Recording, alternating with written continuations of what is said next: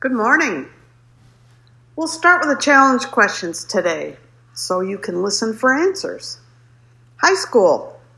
Of the four lessons from the allegory that we will discuss, which one stood out to you and why? Middle school. How do we become unshaken in our faith? Elementary school. Which prophet was Jacob teaching from when he taught the allegory? Kindergarten. What does the tree represent? So, in teaching his people, Jacob quoted the allegory of the tame and wild olive trees, which was originally given by a prophet named Zenos and was included in the brass plates. Jacob used this allegory to teach that the Lord would seek to bring salvation to all people, even to those among his covenant people who had turned away from him. Now, maybe you've made mistakes that you feel terrible about yourself or you feel guilty, just awful. And maybe you have questioned if the Lord still loves you. I suppose we've all had experiences like that where we aren't at our best. Well, this story or allegory is found in Jacob chapter 5, and it is about God's work with the house of Israel. He compares them to a grove of olive trees, each tree being an individual person. The trees are starting to decay and die, or in other words, the people are making bad choices and turning away from God, from covenants and entering into apostasy. Now, God has some choices here. He can wash his hands of the whole thing and say, oh, well, or he can work with the trees, the individuals, to bring them back and make them spiritually healthy again.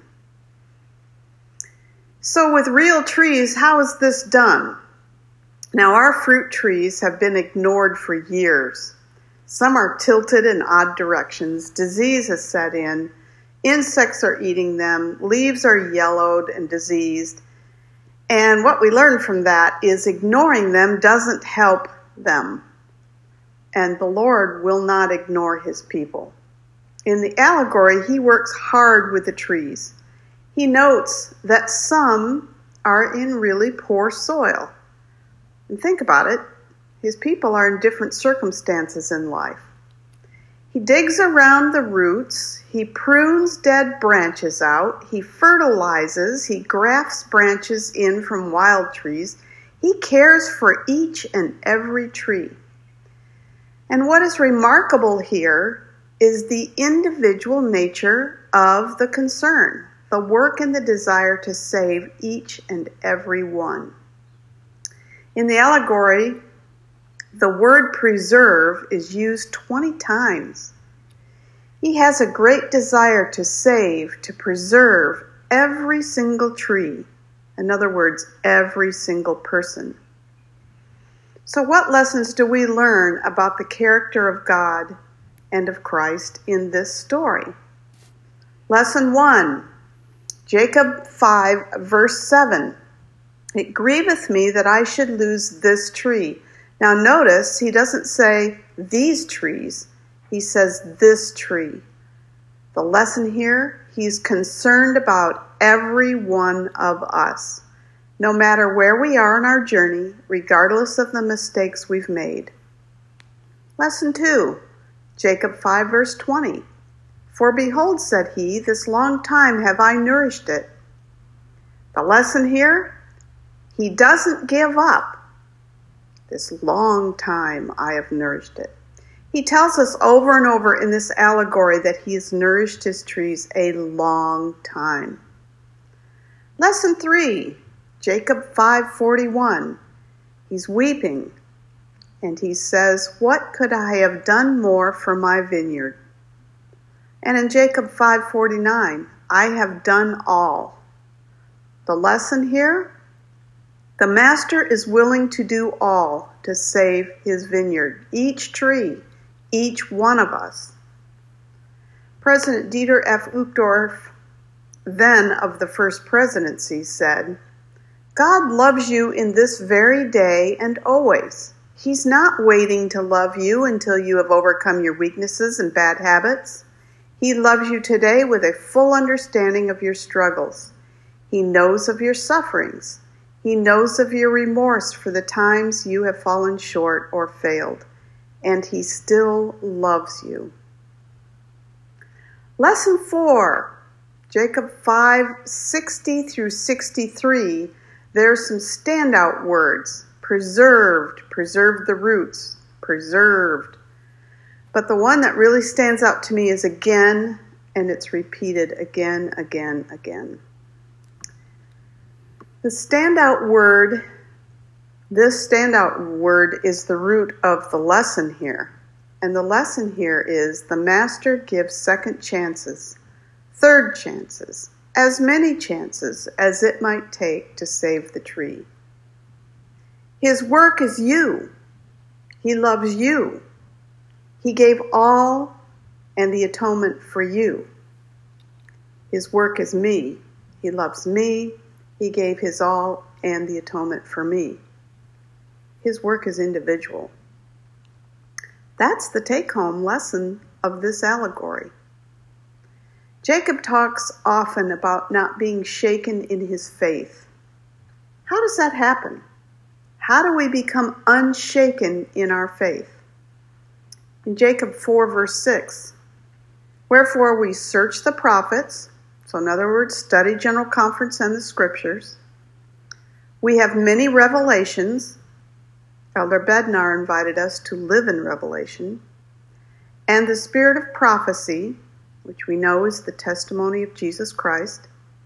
And having all these witnesses, we obtain a hope and our faith become unshaken. Now, Jacob's last chapter, which is almost a P.S. to his record, I need to tell you this one experience before I close. He talks about an experience he had with Sherem, whose desire and mission is to shake people's faith. He especially wants to shake Jacob's faith. So, how does Jacob do? In verse 8, and behold, the Lord poured the Lord God poured in his spirit into my soul, insomuch that I did confound him in all his words. Jacob lives in revelation in verses 10 and 11. And I said unto him, Believest thou the scriptures? And he said, Yea. And I said unto him, Then ye do not understand them, for they truly testify of Christ. Behold, I say unto you that none of the prophets have written nor prophesied, save they have spoken concerning this Christ. So Jacob searches the, prophets and the scriptures. Verse 12, and this is not all. It has been made manifest unto me, for I have heard and seen, and it has also been made manifest unto me by the power of the Holy Ghost. Wherefore I know, if there should be no atonement made, all mankind must be lost.